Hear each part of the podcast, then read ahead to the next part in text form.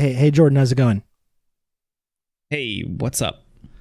Not much. Um, just had something I wanted to check with you about. Do you want to you want to join me for a little walk and talk here? Yeah, let's Let's uh, do a little walk yeah, and talk. let's do it. Yeah. Okay. Okay, what's here up? we go. What's on your mind?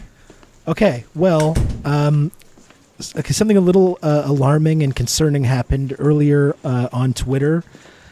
I was um, talking a little bit about Biden's student debt relief, um, the 10K student debt relief that they just announced. And obviously, you know, I'm a big supporter of the Biden administration. I mean, everyone is aware of this about me, but I was a little, I'm a little uncomfortable with some of this stuff. I feel like it's a little bit of a slap in the face to people that have paid student loans in the past, and you know, it's going to cause inflation. I don't know if we can afford it. The, there's the deficit. You know, all that stuff is a, you know, I want to be a team player, but that's a little that I find that a little troubling. You know, Yep, that's a great. I agree entirely. We Yeah. just the fact that anybody at any point in time has ever had to pay student loans back. I think that's a great reason for not canceling Yeah. any debt. So no, I'm, with it you is. That's just an unassailable argument, which I thought was going to be you know, pretty Mhm. non-controversial. But I had a couple of kind of couple of trolls in the comments to this tweet that I was doing, who who wrote this you, and they had a screenshot showing that the Insurgents LLC was a recipient of a fairly significant PPP loan from the be- beginning of the pandemic. I wasn't aware that we got that loan. Was that what was up? What was going on with that? Was that you or. Uh, PPP loan. yeah? It- when was this? It was at the beginning of the coronavirus pandemic. Uh, if you'll recall, around the time we, s know, shortly after we started the the the podcast. maybe I was just kind of fucking around on the website. Um, Okay. I got a bunch of money out of nowhere around then. Huh. That might have been it. Um, but All right. Yes, I don't remember mean- any of that coming in. So I just, yeah, I just kind of spent it on like Hmm. office supplies. Oh, okay. So like pens, you know, copier paper, and you know I that kind of mean, not off- e- staplers, office supplies, that kind of stuff. Or Not, not exactly. So, I got like LaCroix. That's a, that's office supplies. We need that. We always need that. Everyone Well- around the office has been saying like, we need more key lime LaCroix, and I'm always like, yeah, I agree. I'll I'll get some.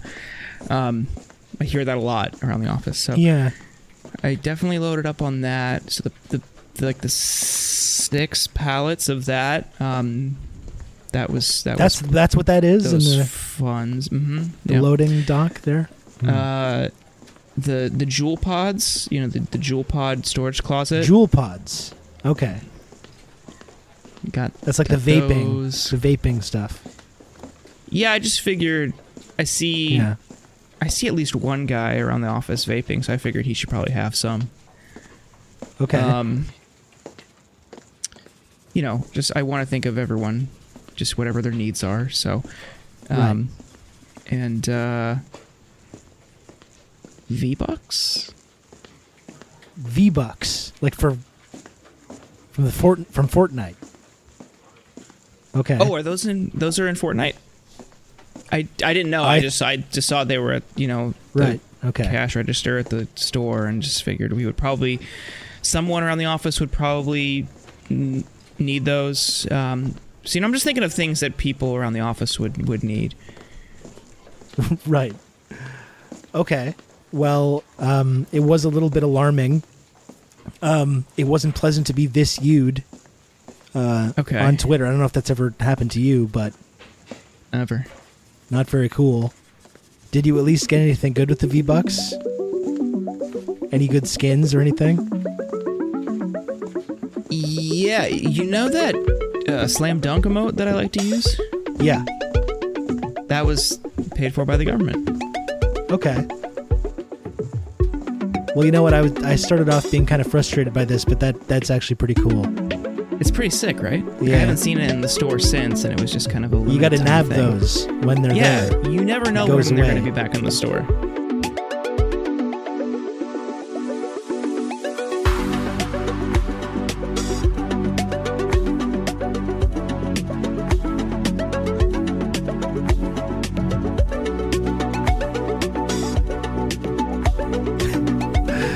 Uh, hello, hello, and welcome everyone.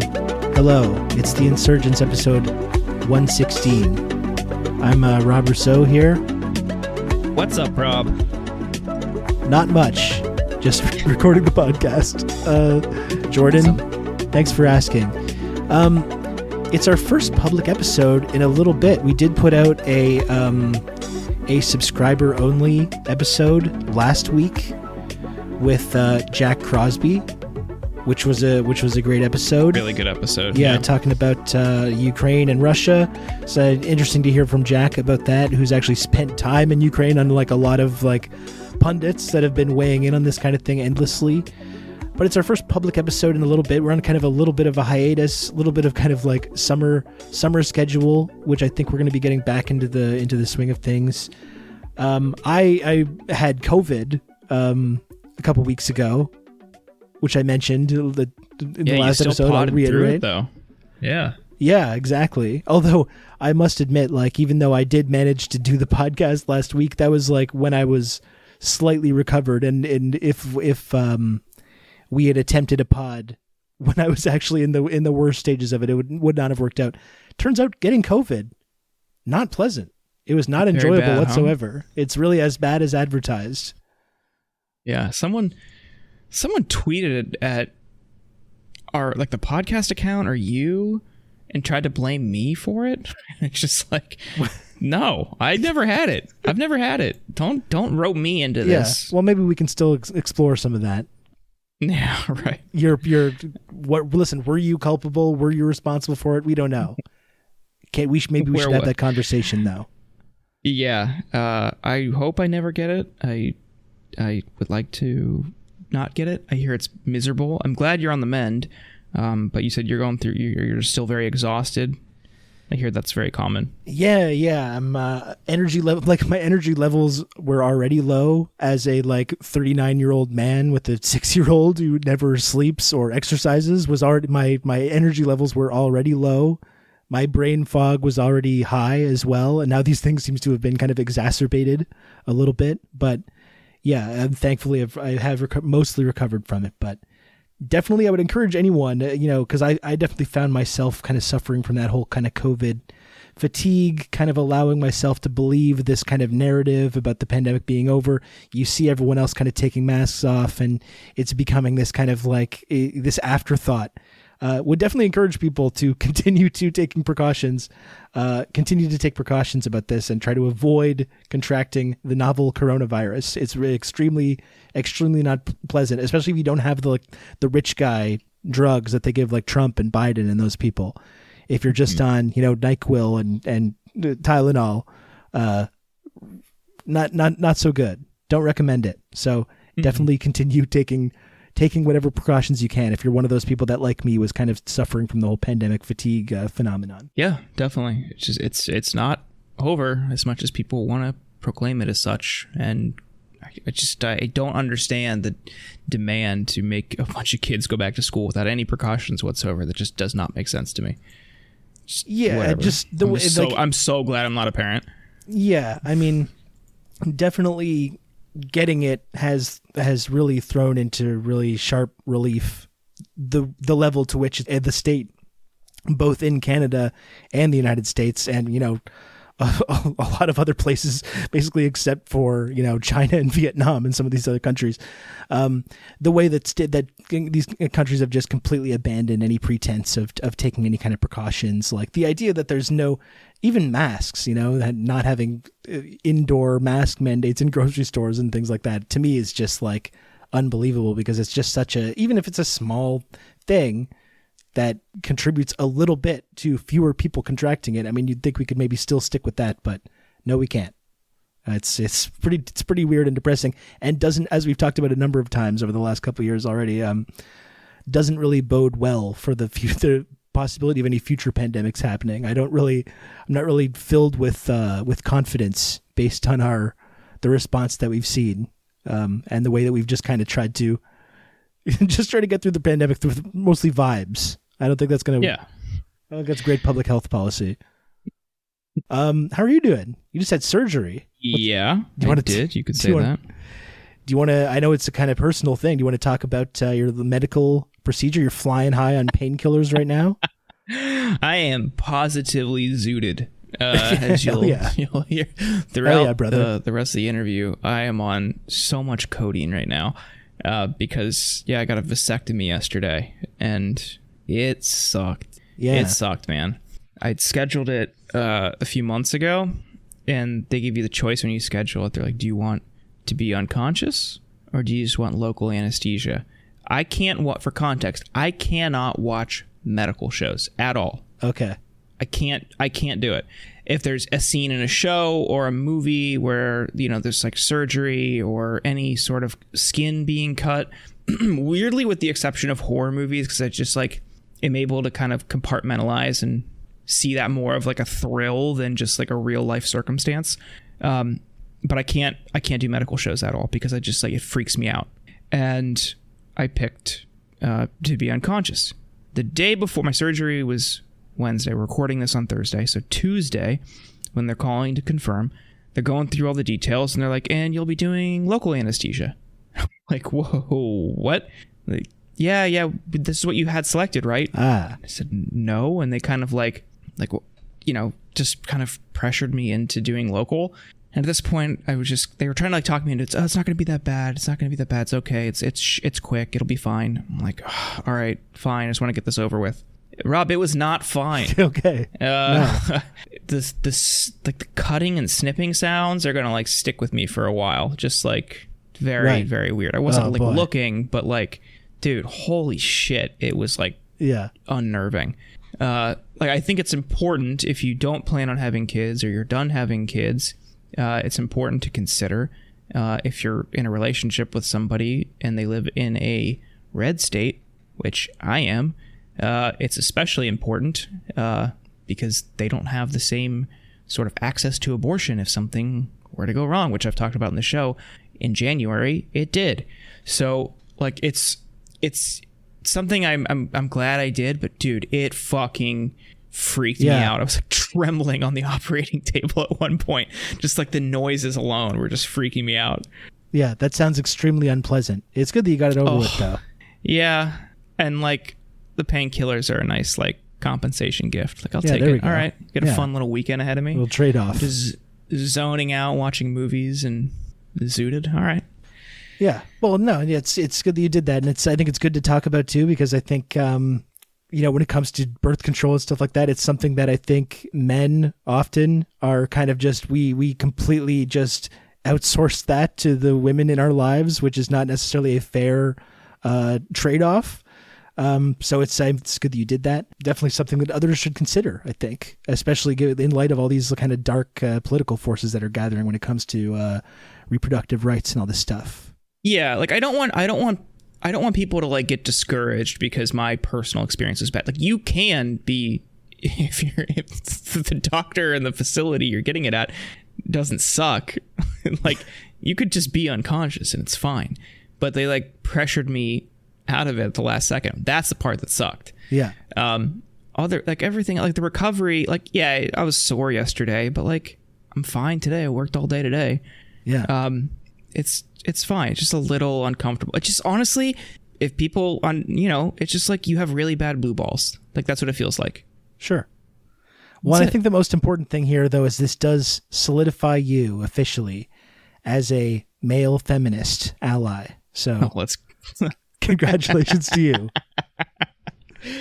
That's um, good. i'm not gonna i'm not gonna pat myself on the back like, Yeah. but like look if you're in a if you're not gonna have kids and you can get somebody pregnant like that's just just consider it just Yeah. just consider it it's the most effective thing a guy can do if, if you don't want to get somebody pregnant Yeah, there it is.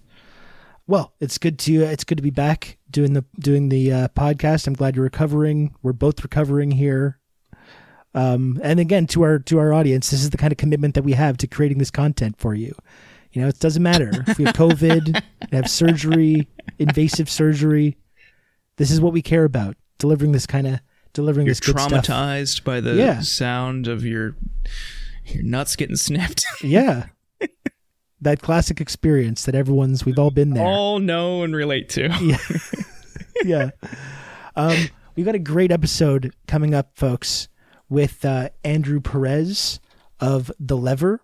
Um, we had a, you know, it was great to catch up with him. Like I was mentioning, uh, we we did kind of take a couple of weeks off, and a whole lot has happened in those weeks, especially with like the Biden administration and some of the sort of moves they've been making. I was mentioning it in the show, but just like how a lot of the last two years has, has really looked like they were just doing nothing at all. And while some of the things that they have done over the last couple of weeks, I think could be definitely qualified as kind of watered down uh, democratic bullshit, it, it's not nothing. It's certainly not nothing. And they've been so, and Andrew is someone that was able to come and break down some of these things, talking about this student debt relief that uh, that they're passing right now. We talked a little bit about that. Uh, um, Inflation Reduction Act and what is in that, and you know how that whether that actually measures up to being kind of transformative climate legislation. Um, so was a really great guest to have on to to to talk about these these uh, big shi these kind of shifts that are happening. Yeah, Andrew's great, and the, the stuff like the levers has had a really big week uh, this week. So definitely give them a follow. Uh, check out their site um, and and support their their work because it's a team of independent investigative reporters. That's you know really time consuming. It's a lot of work. Not every outlet even does investigative work, and now you have an in, entirely investigative outlet. That's fantastic. Yes, and you know who else's work you can support is ours, the Insurgents podcast that you're currently listening to. Um, I mentioned our our subscriber only episode last week with Jack Crosby. Uh, you can get access to that as well as other uh, exclusive uh, subscriber only episodes that we do uh, by subscribing to the Insurgents podcast at theinsurgents.substack.com. You got it. Yeah. Yep. you can officially be a paid intern of the Insurgents podcast by subscribing for $5 or $55 annually. And then you officially become a paid intern. You join the paid internship program. What an exciting opportunity for people. This really is, Rob. It will take you so much farther in life if you join Yep. our growing ranks of paid interns by going to theinsurgents.substack.com, subscribing to the show, supporting this now, you know, two how many 116 episodes Yeah. now. Uh, you get a you get access to our full back catalog of paid episodes with a ton of great guests, and you have the distinct title of paid intern of the insurgents, which you can't get any other way. Exactly. So uh, I hope people do that. And let's get to our chat with Andrew Perez. Again, it's a really good one. He's going to be joining the show right after this.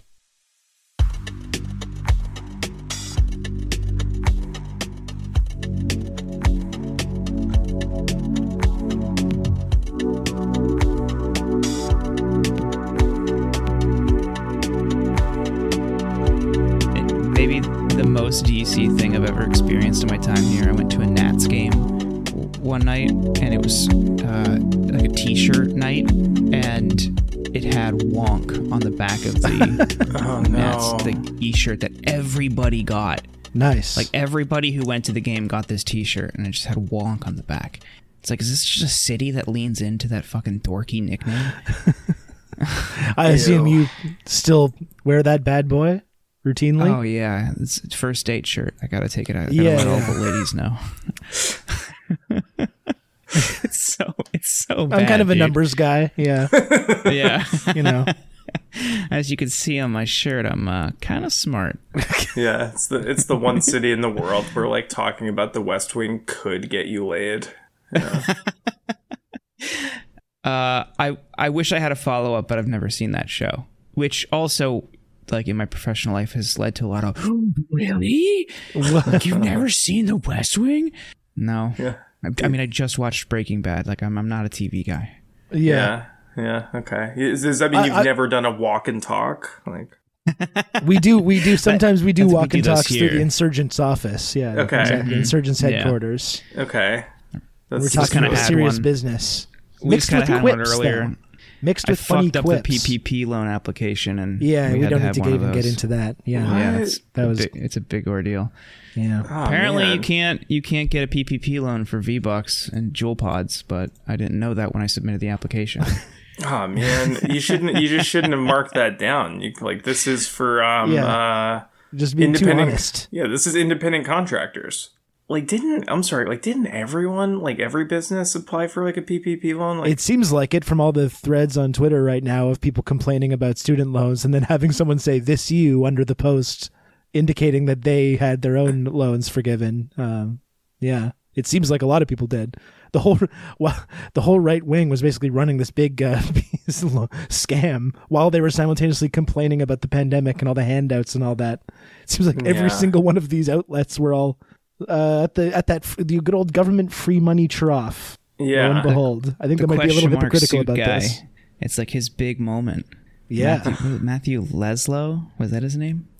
I You- don't know the oh, question. well, you I wouldn't was know, thinking it Rob, was the but Riddler, Andrew- the Batman character. The Yeah, question yeah, there was yeah. a guy. There were infomercials in the states in like the '90s, uh, maybe early 2000s too, where this guy would wear like a question mark suit, like a suit just covered in question marks, and it, he would it's like he was hawking this book that was basically like all of these ways you can get money from the government. I think it was a lot of like grants and stuff and like small business loans, and it was like a thousand ways you can get free money from the government.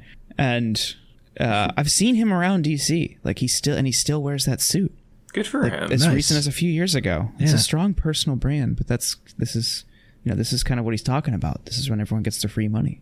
Yeah, yeah, yeah. I don't think there's any shame in it. It's just you shouldn't you shouldn't shame then people like other people getting loans. That that's that's the real problem in our country, right? Is that like like everyone's so fucking trained to to like look down on anyone else who gets money like as they're also like well you gotta you gotta Yeah. take uh, get get everything you can out of the tax code like yeah ugh Yeah.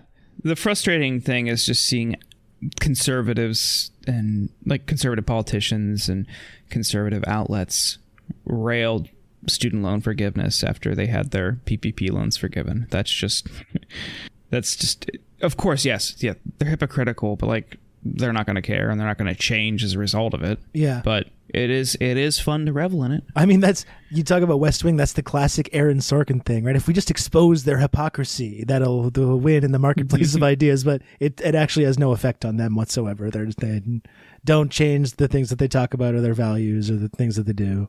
They don't care. yeah Yeah, I think to on be- the right who to be- already didn't yeah. care aren't going to care. Yeah, I think to be a, like a public facing conservative, you just have to like have zero capacity for shame or embarrassment or anything like that. Yeah. Just goes right, slides right across the, just goes right through them.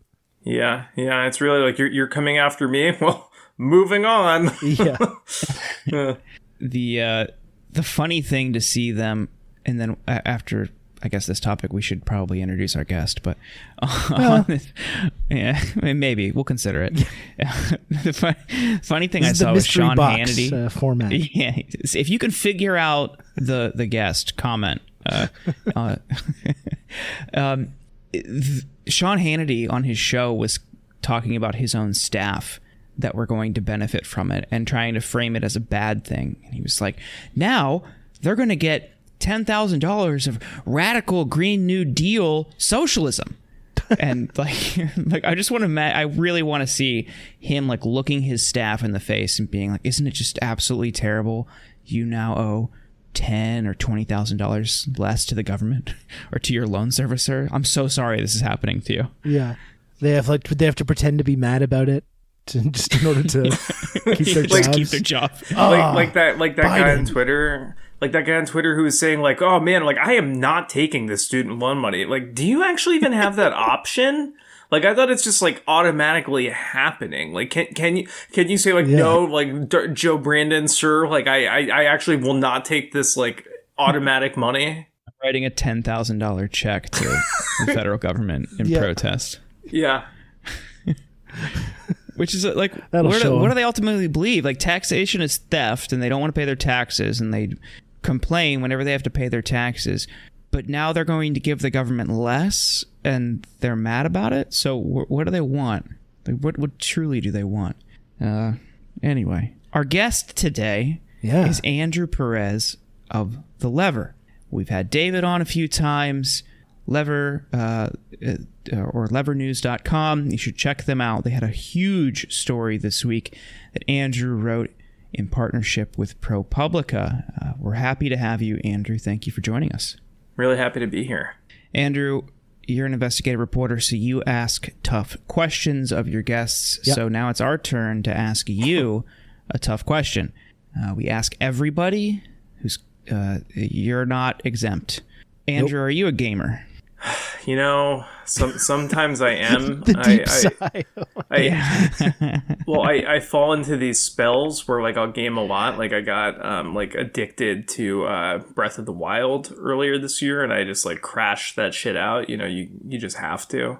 Um, Yeah. I I did pick up the the new Madden recently, uh, which I'm doing um for self care that my uh, therapist has prescribed me. So I think it's okay. yeah. Of course it's okay. Yeah, Uh, that's true. I- You're right. How you know? I'm assuming, like all Maddens, it's very, very different than last year. Is that right? It does. It it honestly does seem better, but I guess I didn't have the last one. I uh, so I'm like two Maddens ago, and it, it does seem like a bit of an improvement, but I would not say that it's the greatest game ever. But it, it was cool, like you know, playing online with my one of my friends from home uh, last weekend. So that was nice. Well, that's fine. I uh, I I usually get one every couple years, and then I also have, I guess, like some EA subscription as part of Xbox Live, and after a certain amount of time, it just becomes free for me. Um, Okay. every couple years, I when I think the Browns are going to be good, basically, I I, I buy it because it's fun to play. That's the only team I play with. But I don't feel great about playing with the Browns this year, so I'm Yeah. in no rush to get it. Yeah, yeah. Is is uh is Deshaun Watson suspended in Madden? Like, can you unsuspend him? And would Usually- you? Would you? Usually, they just put someone who is out, whether it's for injury or disciplinary reasons, at the bottom of the depth chart, and then it's on you to make that to make that moral decision, or you have to work through that, you know, your trolley problem or whatever, Yeah. to uh, decide where in the depth chart you want uh, this person. Yes. Uh, well, good luck with But no. working through that. yeah. Yeah, just a lot of therapy, a lot of you know meditation. No, fuck that guy. He sucks. I just don't. Even, I don't think I'm gonna get it this year.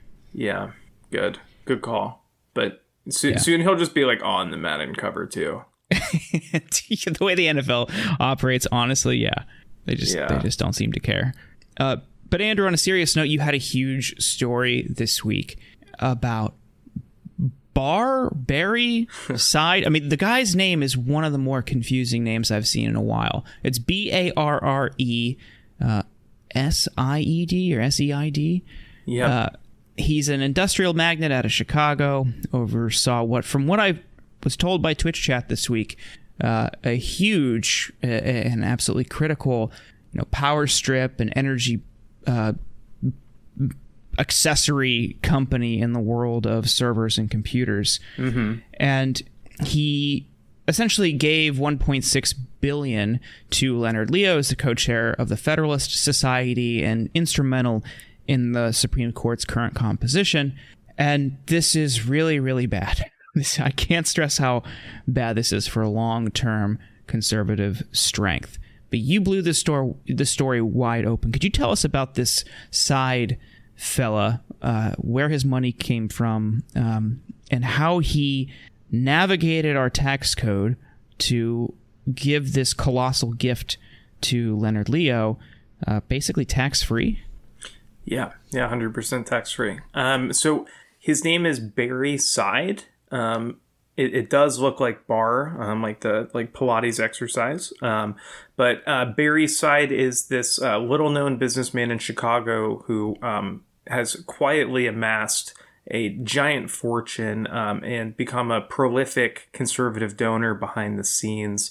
Um, he's he's always you know uh, really strained to uh, give uh, in uh, as anonymously as possible um, to these groups. Uh, really attempted to stay out of the public eye. I think he just didn't want to deal with press. Um, is really really what it sounds like. Um, but so uh, starting in April 2020, um, he uh, he and like Leonard Leo, um, the co-chair of the Federalist Society, who has this dark money operation, um, they created this new uh, nonprofit trust. Um, it's called the Marble Freedom Trust, and they uh, placed uh, Seid's uh, company Tripp Lite within this uh, trust, which then sold the company and you know, so Tripp Lite um, was was like really successful. Actually, it manufactures uh, surge protectors and electronics equipment. Um, you know, for both kind of like at home and commercial use. They're like really, really cashed in on the digital age, and especially now as we have these kind of like you know giant data centers. Um, but so the company was ultimately sold for 1.6 billion dollars, and all of that money went into um, this this trust uh, managed by Leo. Um, so if if Seid were to sell the company and then try to donate, um, you know, the proceeds to um, to a nonprofit, he, he would have had substantially less money, right? Like he would have been taxed on the sale. By putting it in a nonprofit, which then sold it, um, there was no tax event. And you know what it what he, he probably avoided around we believe like 400 million in in state and federal income tax by doing it this way and that that's money that then goes just you know get gets to stay with this uh, conservative nonprofit it's it's in effect a public subsidy um, and so you know leonard leo he uh, was uh, trump's judicial advisor he played he helped select uh, three of the six justices, uh, conservative justices under Trump. Um, and then he, he also apparently played a role in selecting uh, John Roberts and Sam Alito as well. So he's really played a played a role in, in selecting five of the six justices, and he's uh, real real tight with Clarence Thomas as well. Um, and so he, while he was selecting these judges, Leo has also run this dark money network that exists to uh, confirm those judges, help help lead their confirmation campaigns, um, help uh, like fund other conservative nonprofits that are boosting their confirmation campaigns. And his network also funds all funds the Republican attorneys general, who then bring cases before the court um, like, for instance, the Dobbs v. Jackson Women's Health Organization case that overturned um, Roe v. Wade and thus invalidated uh, federal protections for abortion rights. Um, so, you know, they have this real uh, two track strategy where they install the judges and then they bring them a caseload. Um, and so that's uh, like, you know, right now, Leonard, Leonard Leo has done that with you know, maybe tens of millions of dollars every year. And in recent years, they have raised, you know, maybe around about a hundred or over a hundred million dollars kind of collectively. Um, but so we, we believe they'd raised like $460 million overall, like during, uh, since, since 2005. So, you know, now Leo has already successfully, you know, remade the Supreme Court. Uh, the outcomes are, are coming out of the court. Uh, the policy outcomes are really flowing out towards uh, towards the right, and uh, now he has a bigger pile of money than he ever has. And this is the biggest. I can't like stress this enough. This is the biggest one-time political donation in U.S. history. Like this is this is colossal. People, you know, people have given millions or tens of millions, and I think Sheldon Adelson one time gave a hundred million. Um, if this is the biggest, what like just to show how different and unique this is, could you give us a little bit of insight if you if you recall what are some of the other ones that are that were you did know of that were the biggest uh, up until this point, just so we know how different this is compared to the others. Yeah, yeah. Well, so we did a lot of digging. It would certainly be the biggest political donation. And then when you go towards these kind of 501c4 uh, political advocacy groups, you know, we, we call them dark money groups. They're really known as social welfare organizations under the IRS tax code. Uh, we call them dark money groups because they can spend money on politics. They do not have to disclose their donors. Uh, politics cannot be their primary purpose, but you know you can you can go all the way to the line. You can spend forty nine percent of your of, of your uh, expenses on politics, um, but you know, you can also then do kind of like conservative movement building exercises. Um, you know, funding all these other nonprofits that are going to be bringing cases before the the Supreme Court, et cetera. And, and actually, the judicial advocacy stuff is not considered um, political. That is that is issue advocacy um, like running a confirmation campaign. So we we looked at um, other uh, 501c4 social welfare organizations, and there there are some comparable donations here. Like um, there was there was a 1.5 uh, billion dollar donation to one of uh, George Soros's groups that that acts as sort of a kind of feeder fund for uh, liberal organizations. Um, it's called the I think it's the Fund for Policy Reform. I think, um, and then uh, then sounds you know, ominous. oh yeah, if, if you want to make it, yeah, it always can be. Um, and then we there was actually just reported um, just just actually a, a week or two ago, um, the Center for Media and Democracy reported how there was this 1.2 billion dollar uh, donation, um, I think in 2020 to this uh, social welfare social welfare organization started by Chase Koch, who is the son of Charles Koch. Um, so those would be the kind of closest comps, and we definitely did a lot of digging on this. Um, this, you know, still blows those out of the water, but th- this, you know, this is this is definitely a kind of different situation. You know, like Barre Seid um, is is very wealthy. He is not as wealthy as uh, as the Koch network or the Koch family or or Soros. He's just not.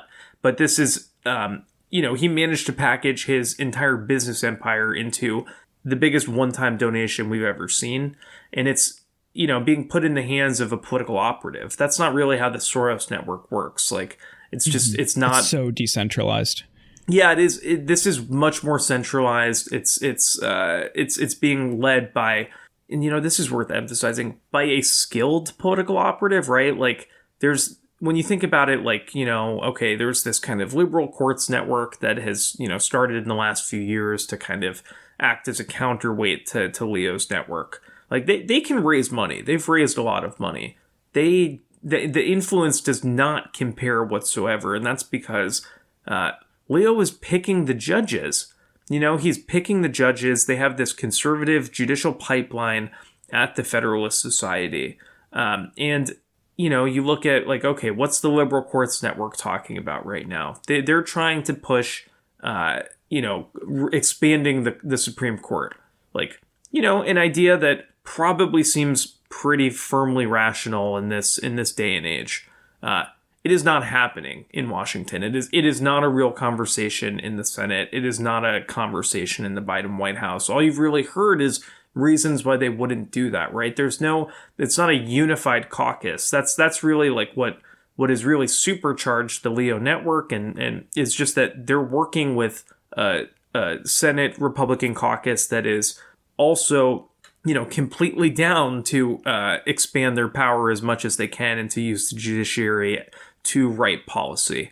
So it's it's a very different situation. You know, you hear these people like that, that's even kind of what Leo said was that like, oh, it's time for the conservative movement to join the ranks of George Soros and like like I guess, you know, I guess that's an argument you can make, but like, you know, they, they have to also be like privately laughing about it because they know that they can do a whole hell of a lot more with this money than than Soros or uh, than than than these liberal organizations that are good at raising money ever ever really have. It really, I mean, this whole story about this um, about this massive donation, it really is a a stark uh, example um, of just how fundamentally un- undemocratic uh, it is in the United States. You know, like not only do you have laws that affect uh, you know tens or millions of people decided by these unelected judges in the first place, but then you get into the political machinations and the big money that goes into putting these people in these exact positions. And it's just, I mean, it's like it. Maybe it's an obvious point, but it's just it really is a a real reminder um, of how absurd the whole system is and how the, how unrepresentative it is. Oh yeah, ab- absolutely. I mean, you know, you're talking like this network has operated like the, the Leo network has been operating and and you know installing judges and and running these confirmation campaigns, running this campaign against Merrick Garland, um, and like we've never known to this point really who's funding it at all.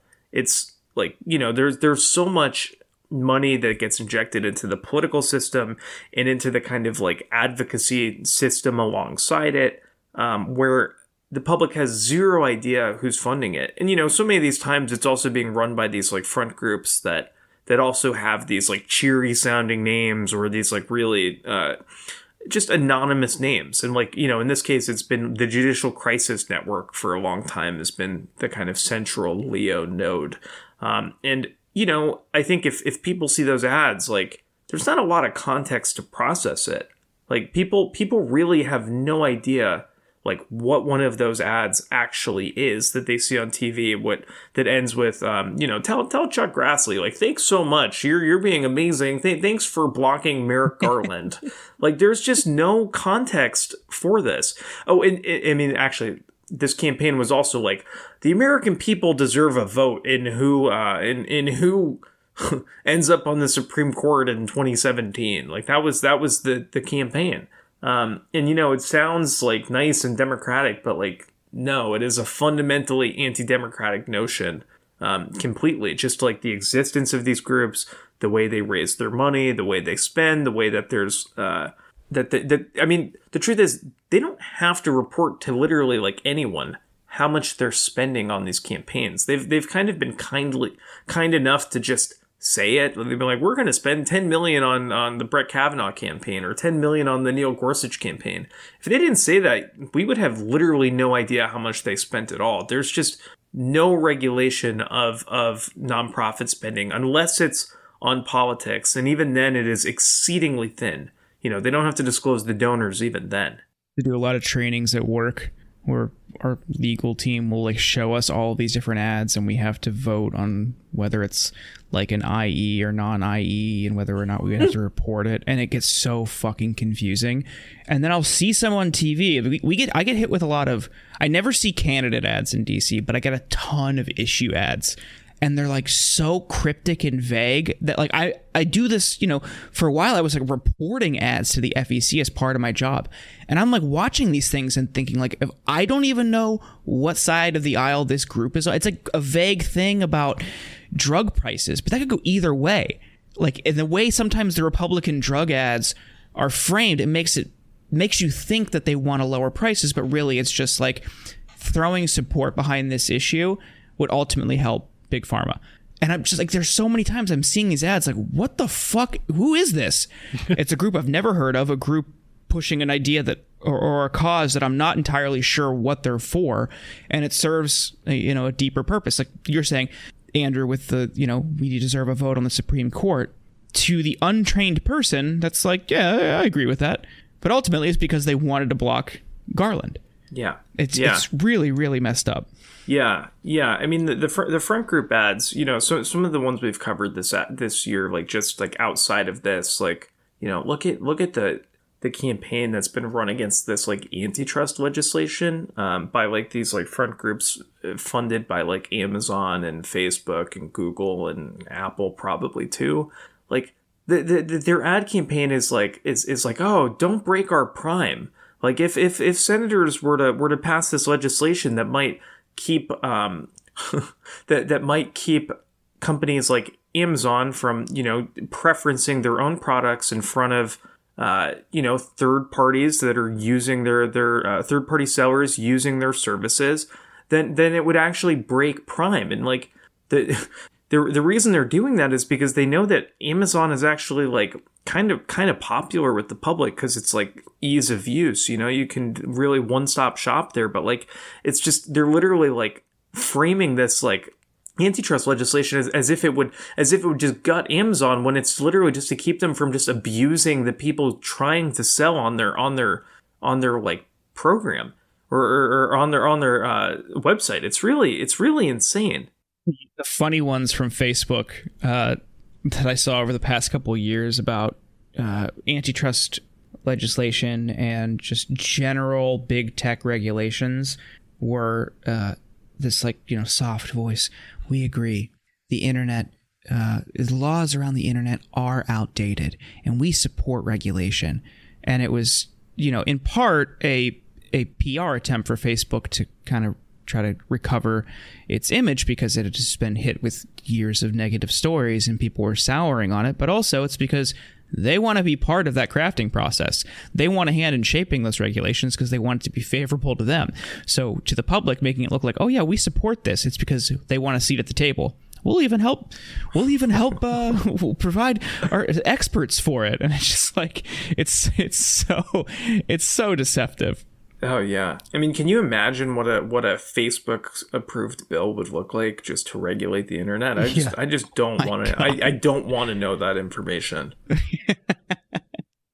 One of those examples where, yeah, it's definitely the the private industry shows time and time again that it knows how to get things done quickly, efficiently. so that's, This I is don't, our I don't see the problem. Yeah, We'll help exactly. you. Yeah. And look, you get great information on Facebook. Like and, and anyone knows Yeah. that. If if you spend enough time on Facebook, like you definitely uh, get smarter um, and, and get exposed to all kinds of ideas you would never would have really considered uh, on the Ben Shapiro show. Well, yeah. Well, what else can you tell us about this uh, this kind benefactor, this big this big donor? Yeah, well, so uh, Barre Seid, owner of Tripp Lite, he's he's owned that company. Um, he, he he was the sole owner of it. He's been running it since the 1960s. Um, what what we know is that um, he he's been getting just incredibly wealthy, um, just without without any kind of fanfare at all. Um, he, you know, he was never on like the kind of Forbes list of of uh, billionaires, but we we know that he was pulling in like. Uh, in 2018, he took in 150 million dollars, and most of it was from Tripp Lite. Um, between 1996 and 2018, uh, he he pulled in 1.7 billion dollars in income. Um, and while this was all happening, he was becoming this mega donor. Um, we, we know that he gave at least 775 million uh, in charitable donations over that time, and that's just like what what we know of. It's possible he was giving more than that because some years he was kind of hitting uh, the the sort of charitable max, like the the highest amount that you could actually deduct. Um, and none of that would even include donations to like some of the Leo Network, which are 501c4s, like because he wouldn't be able to claim a deduction there, um, typically speaking. So, you know, we know that um, he was private and kind of uncharacteristically generous in giving uh, to conservative causes. Um, you know, we, we do know some of the groups he's funded, um, like the Heartland Institute, which is this kind of like uh, ridiculous right wing climate denial group. It's just kind of notorious for being like a. I think they were a front for big tobacco before they were a, a front for uh, the oil and gas industry and climate denial. Um, so we we know that he is a giant donor, and and you know now he's he really has given this um, unprecedented war chest to uh, an operative who is skilled and a, a, a tactician, and it's you know this this can this is money that will not get spent quickly. If they if they you know play play this right with this 1.6 billion dollar donation they will be able to like sit on that money for like potentially forever. Um, but you know if you were to even donate like say 80 million dollars over 20 years like there'd still be money left at, at the end because you know you can you can grow these like you can you can grow this pool of money kind of indefinitely if you if you like you could literally just spend the, the the money that you earn in each year and it would still make a, a really substantial impact on our politics and policy Um, sorry, my mind went like I'm on like a ton of painkillers from my surgery yesterday. I'm, I'm I told Rob earlier I'm like a little out of it. Uh, I'm here, but I'm just like a little slow today. They, sorry man i'm getting surgery in a few weeks too I'm Sorry. blasted on painkillers as well, but I didn't have anything wrong with me. I'm just yeah yeah addicted to opioids. that's she like she handed me this the script and she's like, "Here, you're gonna get some T3s," and it's like. Really, really need to get those up to Oxy, buddy. Uh, do they even do they even still make those? I think they probably make a reformulated thing, right? I haven't done recreational opioids in like 15 years, so I i'm don't sure know. they make them yeah. There's never there's never a bad Yeah. time to get back on the horse. All right, let me call my doctor really quick. yeah dr spachemin uh thank you very much Yeah. No, no. Con- the, the best part about that is just there's no side effects or consequences. So Absolutely, it's probably the safest thing you could you could do because it's made in a lab. yeah, yeah these are these are doctors that are doing this. You don't trust science? That was like the dumbest thing my my dope addict friends and I would like convince ourselves of, dude, this is so much safer than heroin because you know what you're getting with this. It's Yeah. just like a bunch of them are dead now. So Oh, sorry, man. yeah, really had to take is. that into a dark place there. It- it is a dark thing. It's like Yeah. fuck the Sackler family. Yeah. Yeah. Mass murderers. Yeah, You don't yeah. laugh, you'll cry. I'm not crying on the show. That's pathetic. I wait till Um, after the show to do my crying. Thank you. That's Thank you just a very much. usual post show thing. Yeah, yeah. Yeah. uh, but Andrew, uh, you, you know, you were saying earlier you are you you want people to think you're a policy wonk. That's your brand. So we're really hoping you go. No, no, uh, just general general reactions to student debt cancellation. We've seen a ton of outrage from the right. Everyone's upset about this this free this giveaway that's going to create dependency on the government. I've seen I've seen people just saying like it's unfair because other people have paid back their loans in the past. Uh, you know, Sean Hannity tried to insist that his staff uh, were now suffering from Green New Deal socialism. Jeanine Pirro thought it was unfair because her parents paid for her college and they could have spent their money elsewhere.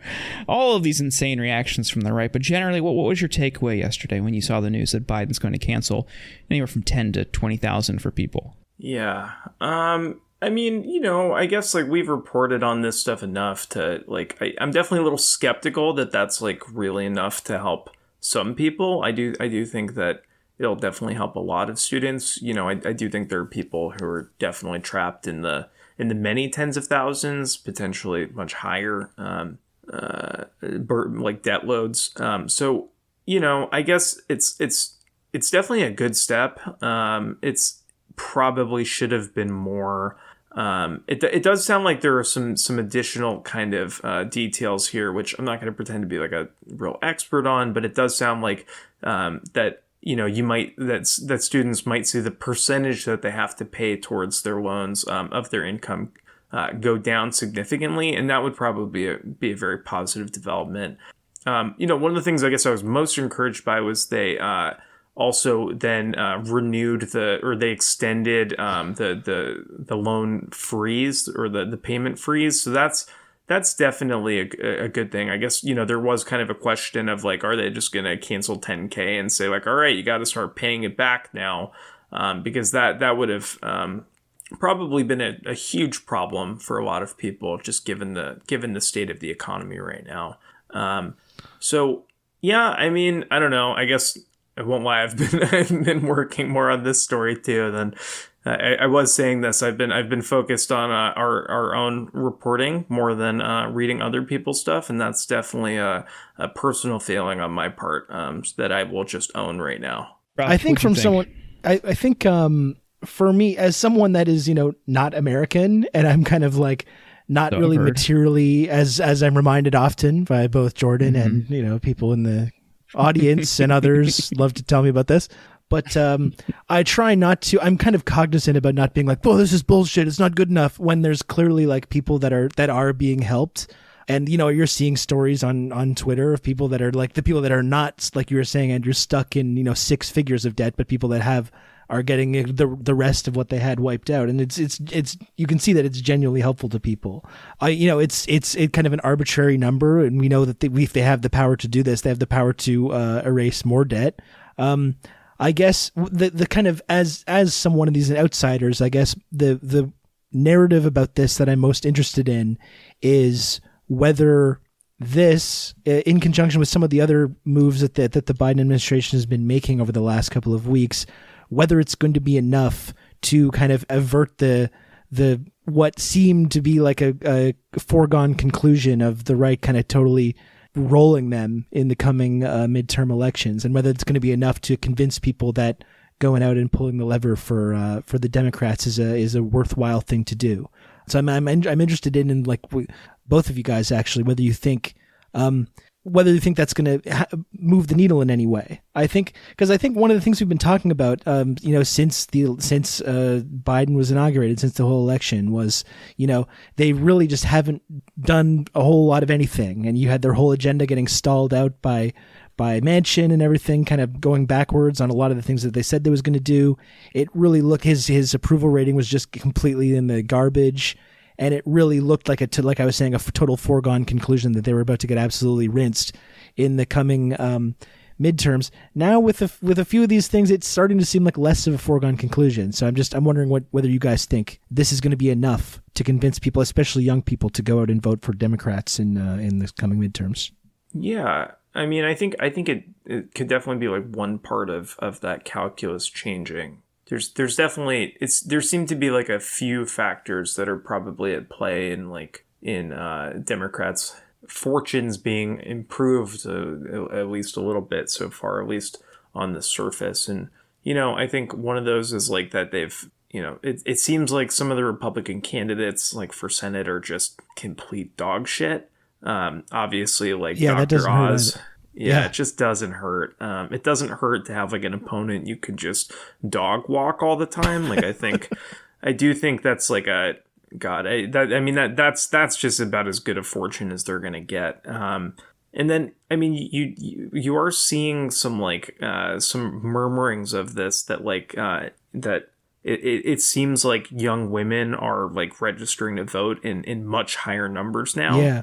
Um, and you know, I mean, so much of that is probably rightfully traced to um, to the Supreme Court's abortion decision. Um, and you know, that's we saw like even like in Kansas, that was sort of the takeaway. There was that uh, where where they saw this uh, pretty just horrible um, uh, abortion ballot measure uh, fail.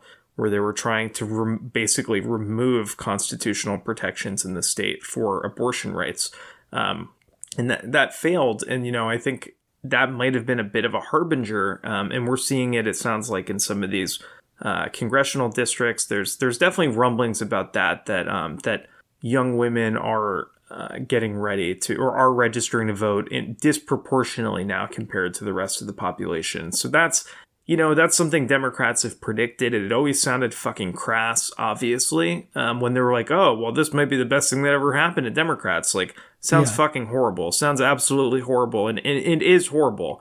Um, but like, it it, do, it does seem like it's also happening, and you know, of course, the question there is always going to be like, what's the follow through, right? Like, when when all these people go out and vote Democrat, will there be follow through? So, um, yeah. Now I'm just now I'm just rambling. It's, yeah. uh, well, no, I mean, definitely in terms of the Roe v. Wade thing, it seems a little like the right sort of played their hand early. Um, Yeah. A little too early, and now it's it's pre- it, it, it certainly is going to have a galvanizing effect on people. yeah. Uh, and like you said, as grim and as as crass as it is, I mean, Yeah, I mean the, the one the one thing about the student loan stuff that is interesting is like um, for si- since last summer, there's been this just like incredible movement um, among the kind of like chattering elite class in DC to to to basically say that attempting to give anyone money or make their financial situation better is uh, wrong in an Yes. inflationary environment. Is It's uh, cheating. it- it's cheating and it's gonna it's gonna make things worse, et Oh, cetera, yeah, et cetera. yeah. And so, you know, that was um, that that environment definitely still exists, and it's it's what um, you know has led to like we we've done some reporting on this, like the like census numbers show that like 40% of Americans, like a record high, like are now saying, or at least a recent record high in the last several years, um, are, are now saying that it's become uh, difficult, very difficult or somewhat difficult to pay their typical household expenses.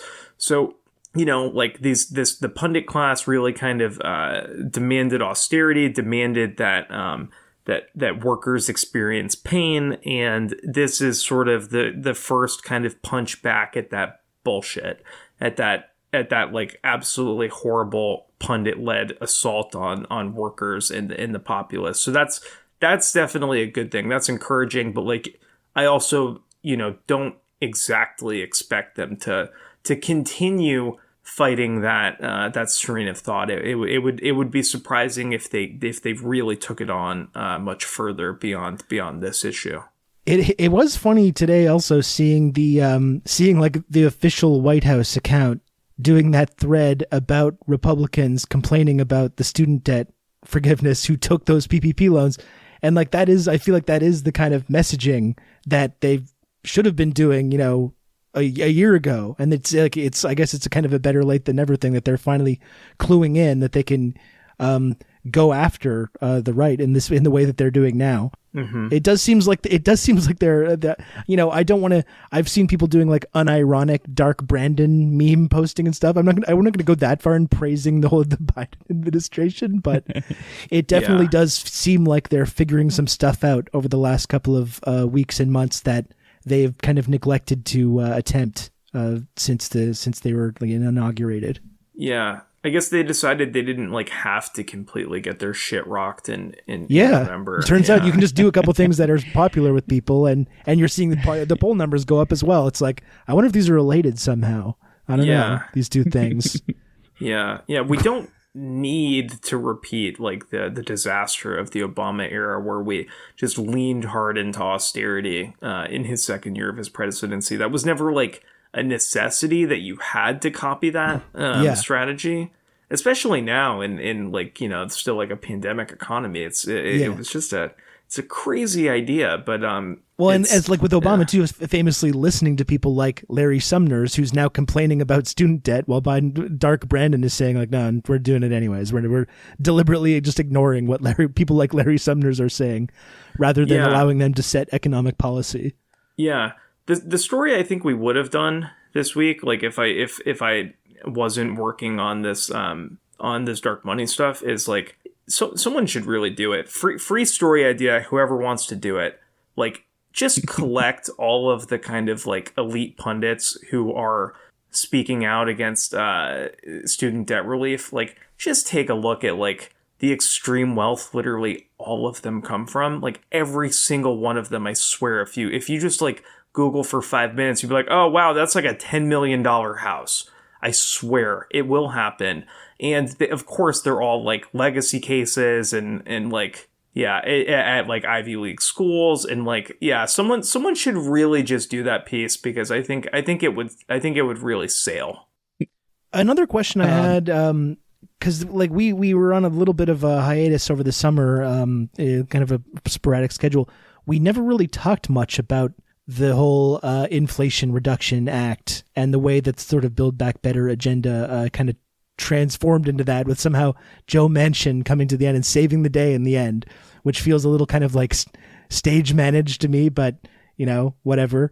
But I'm I'm I would like to hear um, from you, Andrew. I again, big wonk, big numbers guy, um, about like what is in this bill because i know it's like in term compared to what biden campaigned on um, and the whole build back better agenda that genuinely did have a lot of like pretty transformative and progressive uh, policies in there and they they really like what what ended up happening after this kind of like again this kind of kayfabe uh, two year negotiation with uh, with Joe Manchin. A lot of it did get watered down.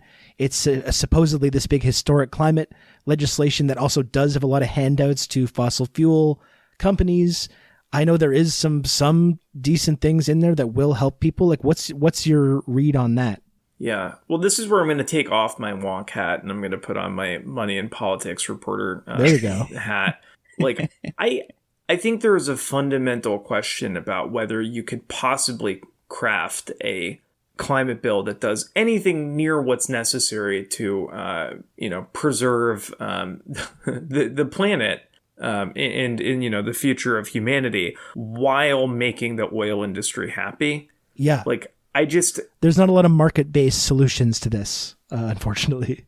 Yeah, it's just if this bill was going to cost them money, like you know, scientists are telling us like we need to stop stop taking fossil fuels out of the ground. If this bill is not going to cost them money, like or they, they, they wouldn't be backing if it, they wouldn't be backing this bill if it was going to threaten their business model one iota. It just would not happen. Um, you know there was all this reporting about how you know first off we saw like companies like exxon and shell and bp like come out and praise the bill. Um, there was also all this reporting about how Republicans were like sort of like working the phones trying to get uh, oil companies to speak out against the Inflation Reduction Act, and it just they couldn't find anyone to do it. Um, so I think I think that should really raise like giant alarm bells, and, and anyone who's like who's like pointing at charts is just I don't know, man. Like that's that just feels like like you're all getting played. That's that's my that's my real rough take on it. It's just like you cannot craft necessary climate bill or necessary climate legislation that pleases the oil industry. It's not going to happen. Um, you know that some of the other things like that the that the bill does. You know, you look at you look at the like drug the drug pricing provisions which were watered down, watered down, and watered down over over the course of like all year last year by uh, senators like Kyrsten Sinema. Um, and and you know there were like a few uh, kind of rogue uh, pharma Dems in the in the House as well. Um, that bill was negotiated down, negotiated down, and they managed to strip out some more stuff in the in the process with the parliamentarian. Um, so now, you know, like we're going to see a bill that allows Medicare to negotiate drug prices for the first time, but not till 2026, and only a handful of drugs, and not drugs that uh, have exclusivity, aka not the drugs that are going to be the very most expensive drugs. Like just they've negotiated it down, successfully negotiated it down in a big way. And and you know what? You still saw the pharmaceutical industry. Jordan, you're in DC. I'm sure you've seen this. You still saw the pharmaceutical industry just tearing into the bill every day and spending mm-hmm. probably tens of millions of dollars on TV ads and funding all these conservative groups that also spent spent a lot of money uh, tearing into the bill even though it yeah. is not going to cost pharma much money. So to me, I find that very instructive the oil industry literally rallied around the Inflation Reduction Act. And the pharmaceutical industry, despite almost completely gutting the drug pricing provisions, still spent a ton of money against it. And that's because, like, to me, these industries, if if the, if legislation is going to cost them money, they will oppose it. They just will. And if if they're if they're saying this bill is great, don't expect that it's going to threaten their business model. It won't. Yeah, I, I saw those ads um, from Big Pharma. I think that's what that's one of the ones I referenced earlier because I just I, I just saw it a couple weeks ago. Uh, I can't remember exactly what they said, but I remember being like confused by what the message was saying. They just wanted they just wanted senior citizens to call Congress and be angry. Um, because they will. I mean, this, this, that, that, that's a population that votes, that pays attention, relatively speaking, and will get mad if you fuck up their Social Security or their Medicare, um, they'll get mad. So they're trying to manipulate uh, boomers. I I looked mm-hmm. up the group and I, I do remember it was like a front group. Um, but the, the the reaction to you know David pointed it out. Uh, the lever did really good coverage of this. You talked about it on your call-in show. Just asking the question: why is big oil celebrating this bill? That's a simple question for what is, you know, framed as the biggest climate bill in U.S. history and one of the biggest efforts by a single nation uh, ever. If the oil industry is gleeful about it, that should raise suspicion to any reporter. Not a great But instead, sign. you had, yeah, exactly. You had people like scolding David, scolding the lever, uh, you know, dismissing it as angry online leftists, uh, casting doubt on uh, the claims, say, suggesting that it was ludicrous to even point this out. But it just seems really suspicious that the perpetrators of climate change, the biggest perpetrators of climate change, are excited about a climate bill, and you, you could very clearly see it expands oil and gas production. It has you know a, a ton of provisions for them, protects their industry, in exchange for some other things and that's why they're excited. It's okay, and it should be, you know, you should point that out if you're covering a bill of this magnitude. And I just, it really represented a failure in the media and a failure of reporters' roles to be critical and afflict the comfortable uh, in, in, how they covered something like this because they just took the the Biden administration framework uh, and messaging and ran with it and tried to scold anyone who cast doubt on it at the beginning. And then over time, over the ne- over the next couple weeks, you started to see stories in legacy institutions, the Times, the Post, uh, Associated Press, pointing this out. Later on, pointing out, oh, actually, this might not be as good as they initially said it was going to be. So, you know, kudos to, to David and the Lever for pointing this out early, but everybody, you, it shouldn't have been just them. It shouldn't have been just you guys. It should be everybody pointing this out.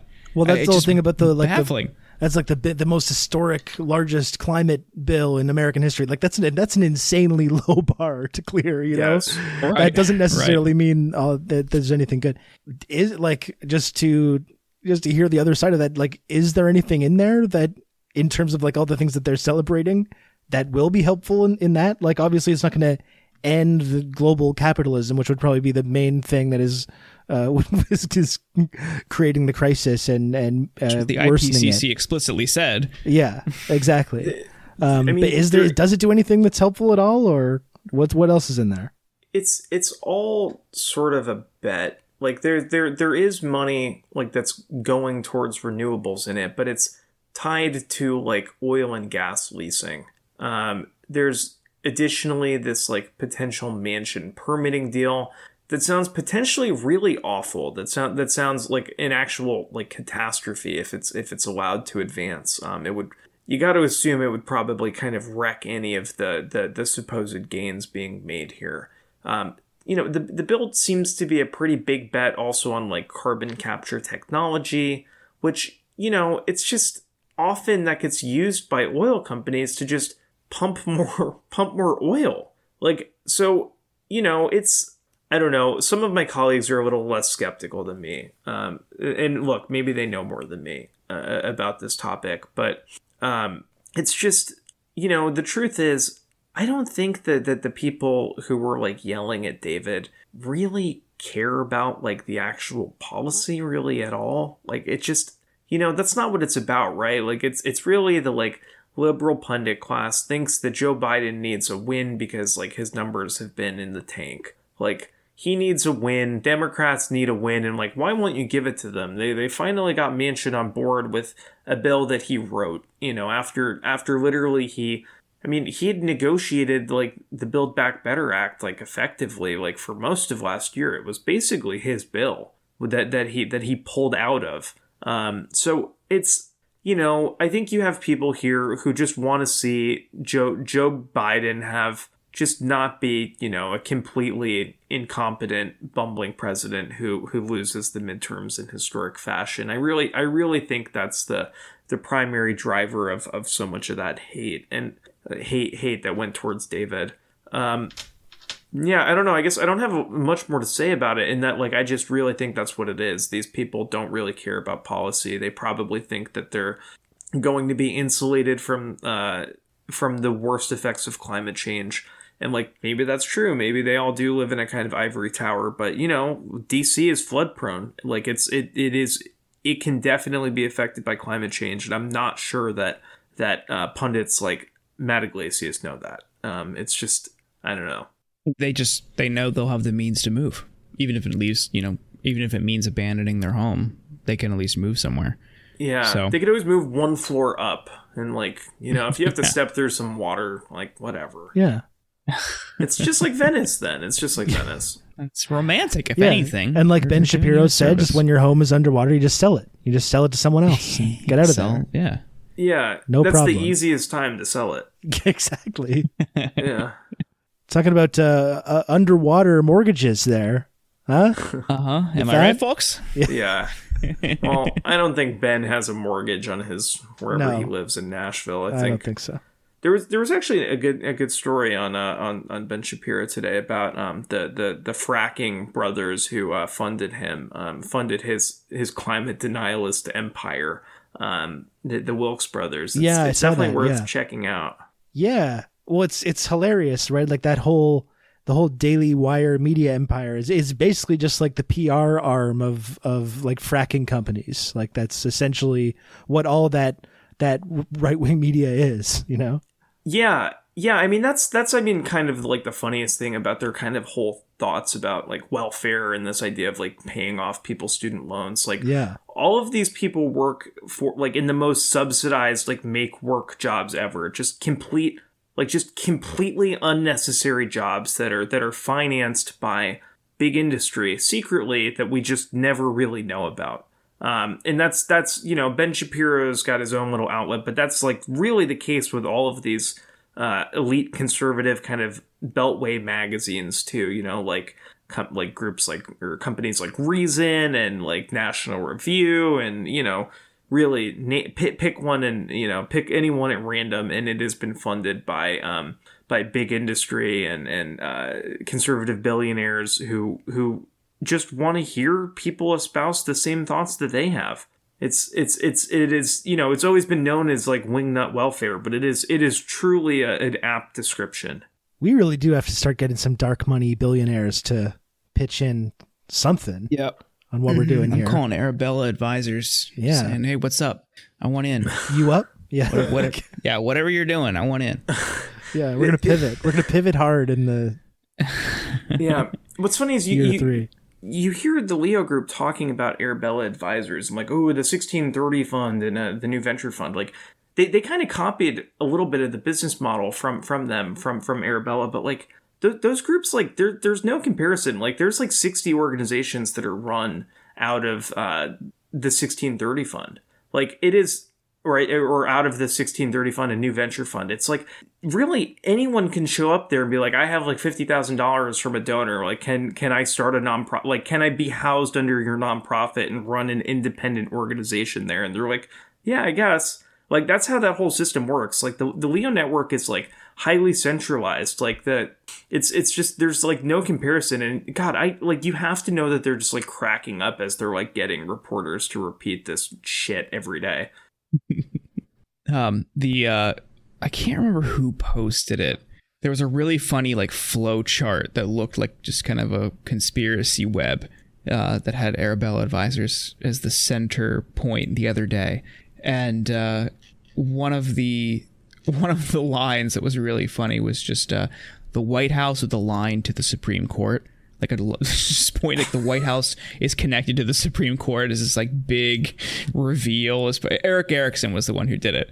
Um, and it all flowed in and out of Arabella advisors. And it's just like, first of all, who really controls the Supreme Court right now? It's not Biden, but also like your big bombshell is that these two institutions have some sort of tangential relationship. This is great research. Way to go. Eh, you know, I, I guess I didn't even say that. Like Arabella, like what they do for those organizations is like administrivia.